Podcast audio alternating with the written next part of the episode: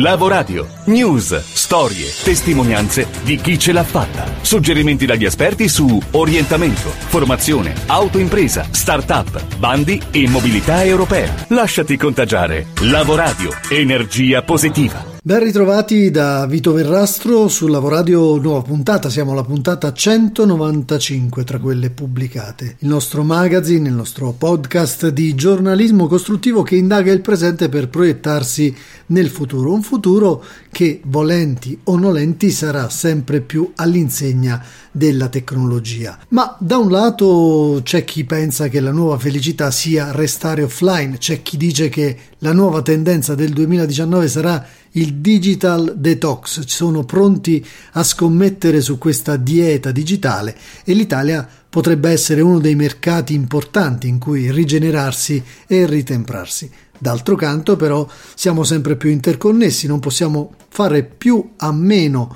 della tecnologia e la tecnologia ci dà opportunità su questo mercato del lavoro che c'è e che ci sarà. Per proiettarci in una dimensione pro innovazione tecnologica a proposito di sfruttare le opportunità esistenti o che si verranno a creare, abbiamo chiesto aiuto al nostro faro sull'innovazione, l'innovation manager Enrico Molinari, che come di consueto nel suo editoriale punta l'attenzione sulla tecnologia e su tutto quello che ci può dare di bello di qui in avanti. Solo la vera innovazione rende tutto più semplice e prepara il futuro. Ecco perché la cultura della consapevolezza deve accompagnare le scelte di tutti, ed in particolare di tutti i giovani, guidandoli verso un futuro fatto di tecnologia utile a liberare tempo e risorse, ma soprattutto a creare solidi posti di lavoro disponibili per chi decide di investire nel proprio futuro 4.0. Dall'intelligenza artificiale ai sistemi di pagamento via app, dall'internet delle cose per vivere in città sempre più intelligenti,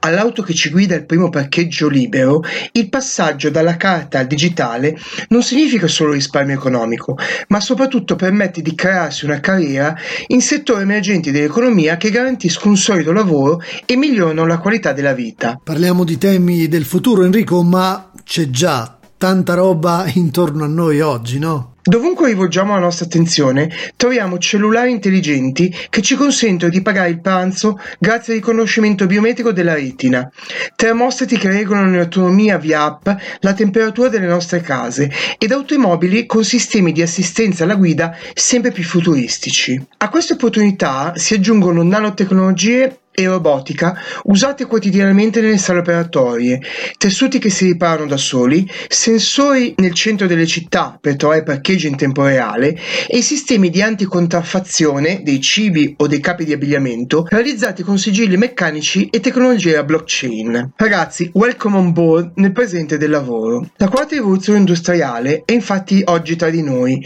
e si può studiare.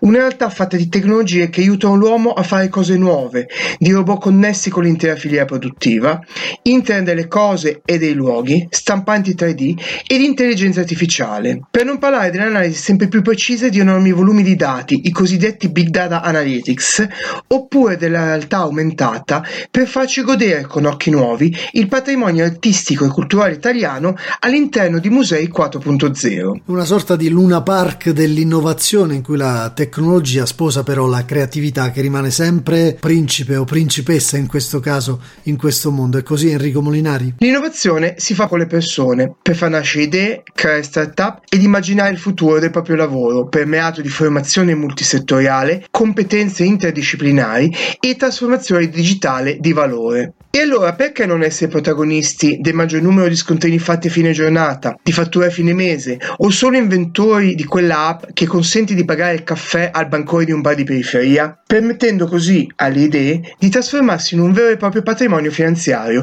il cosiddetto capitale umano.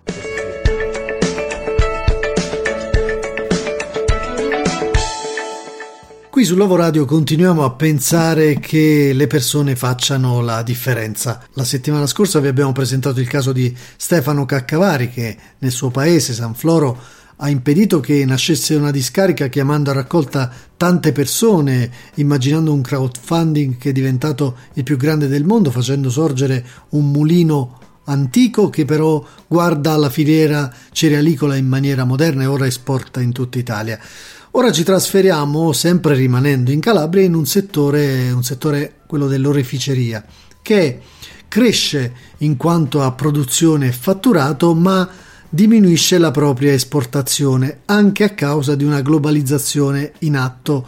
Noi ne abbiamo parlato con un rappresentante, uno dei massimi rappresentanti in Italia, si chiama Gerardo Sacco, molti di voi lo conosceranno, molti di voi avranno delle sue opere addosso o a casa e lo abbiamo incontrato a Matera a Mirabilia, la convention delle Camere di Commercio che vuole tutelare e valorizzare soprattutto i territori siti UNESCO. Ne abbiamo approfittato per fare una chiacchierata rispetto alla situazione Italia del settore orafo. Sentite cosa ci ha detto. Ma in Italia eh, io ho partecipato a un congresso eh, mondiale ultimamente e sono stato un po' duro perché sono stato duro con tutti gli istituti d'arte, perché una volta gli istituti d'arte accoglievano veramente i talenti, c'era la meritocrazia, ora cercano di, di farle diventare per forze internazionali, io non è che sono oh, uno contro l'accoglienza, chi lo può dire di me, però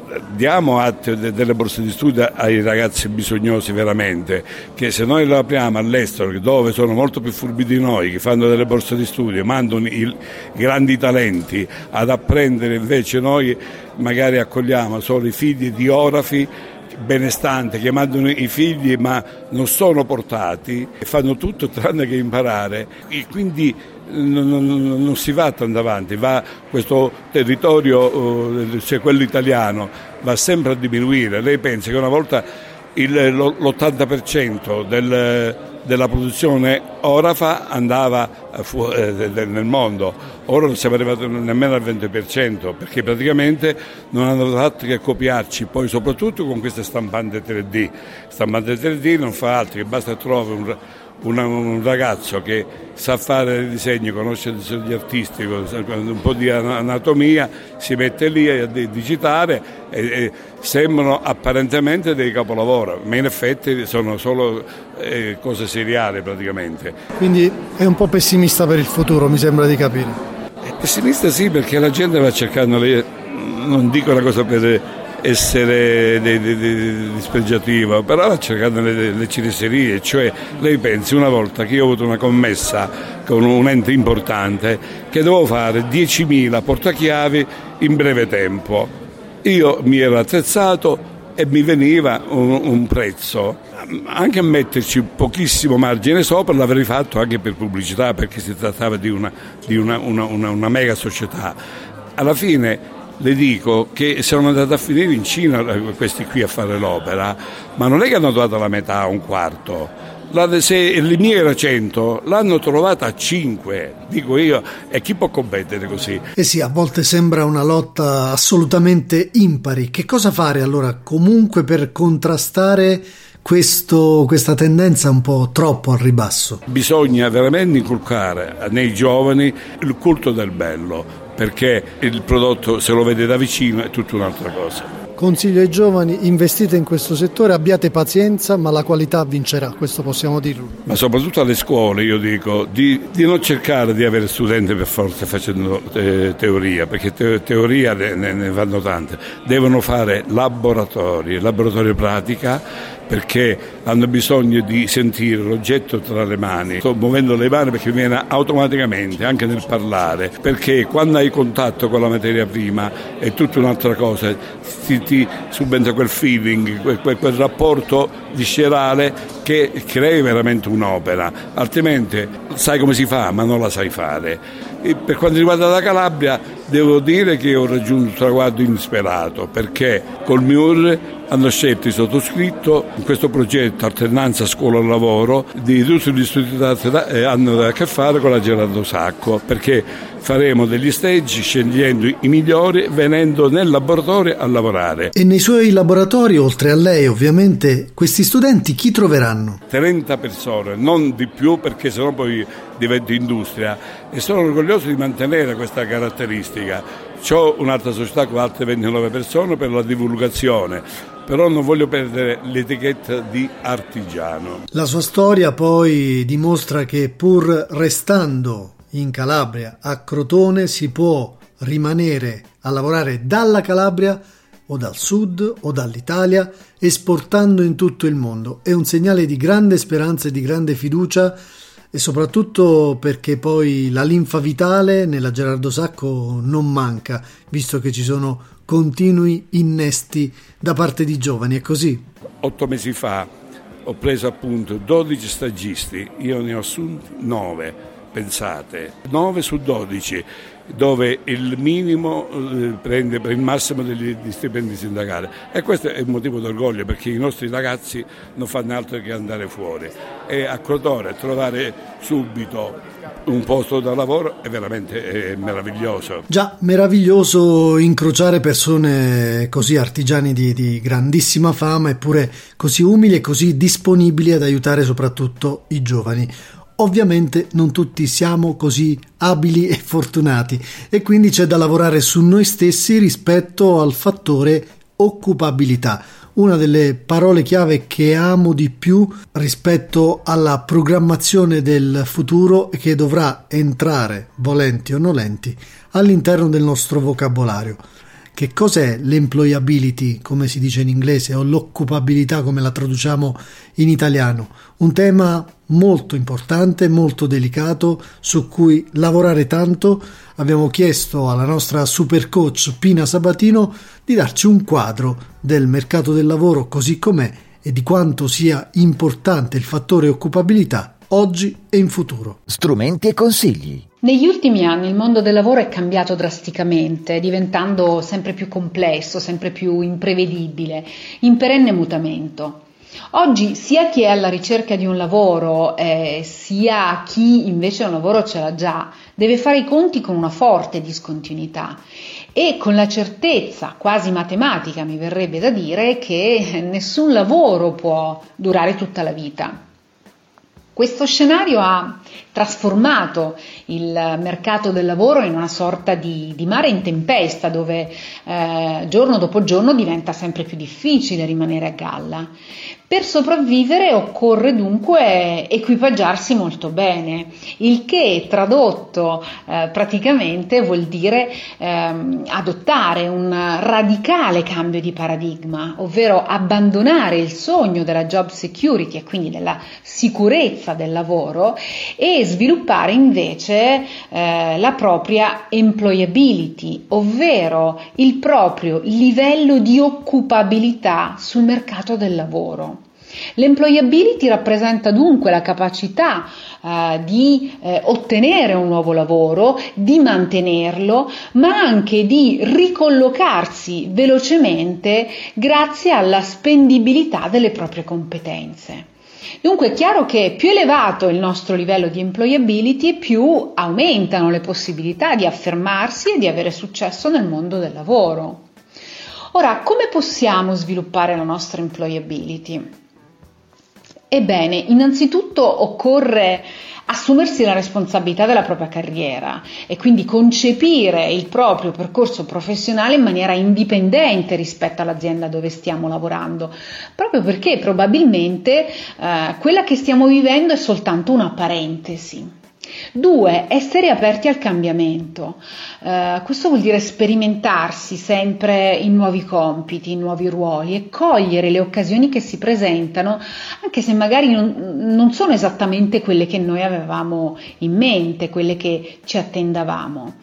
3. Investire in tutte quelle azioni come formazione, coaching, aggiornamento, eccetera, che portano ad una progressiva crescita delle nostre competenze. 4. Sviluppare continuamente il nostro network, il nostro capitale sociale e questo è ciò che ci consente poi di intercettare mm, anche tutte quelle nuove opportunità professionali che molto spesso non passano per i cosiddetti canali tradizionali. Dunque da oggi non chiederti più per quanto tempo rimarrai occupato, ma piuttosto chiediti quanto sei employable, ovvero quanto sei reimpiegabile nel mercato del lavoro.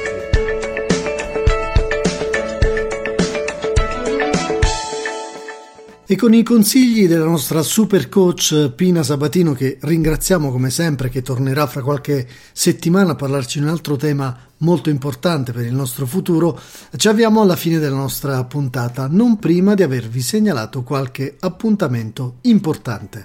Da non perdere! Il 6 dicembre a Cuneo si terrà un evento che si chiama Generiamo Impatto Sociale, incontro promosso da Fondazione CRC nell'ambito del progetto Grand Up, che si propone di sostenere lo sviluppo di imprese a impatto sociale in grado di generare ricadute in termini occupazionali, di sviluppo e di potenziamento dei servizi offerti ai cittadini. Vi segnaliamo ancora il Master in Economia della Cooperazione promosso dall'Università di Bologna con la collaborazione della Fondazione Alma Mater e il supporto di ICON. La scadenza per inviare i materiali per iscriversi è fissata al 9 dicembre 2019. Tutte queste opportunità sono segnalate dal nostro partner Percorsi di Secondo Welfare che vi raccomandiamo di seguire e magari iscrivetevi anche alla loro newsletter. È tutto per questa puntata. Linea come sempre alla voce dell'attrice Tonia Bruno che con l'aforisma della settimana chiude il nostro appuntamento. Possiamo passare la vita a farci dire dal mondo cosa siamo, sani di mente o pazzi, eroi o vittime, a lasciare che la storia ci spieghi se siamo buoni o cattivi, a lasciare che sia il passato a decidere il nostro futuro, oppure possiamo scegliere da noi e forse inventare qualcosa di meglio è proprio il nostro compito. Chuck Palahniuk Scrivici a lavoradio@gmail.com. Lasciati contagiare. Lavoradio, energia positiva.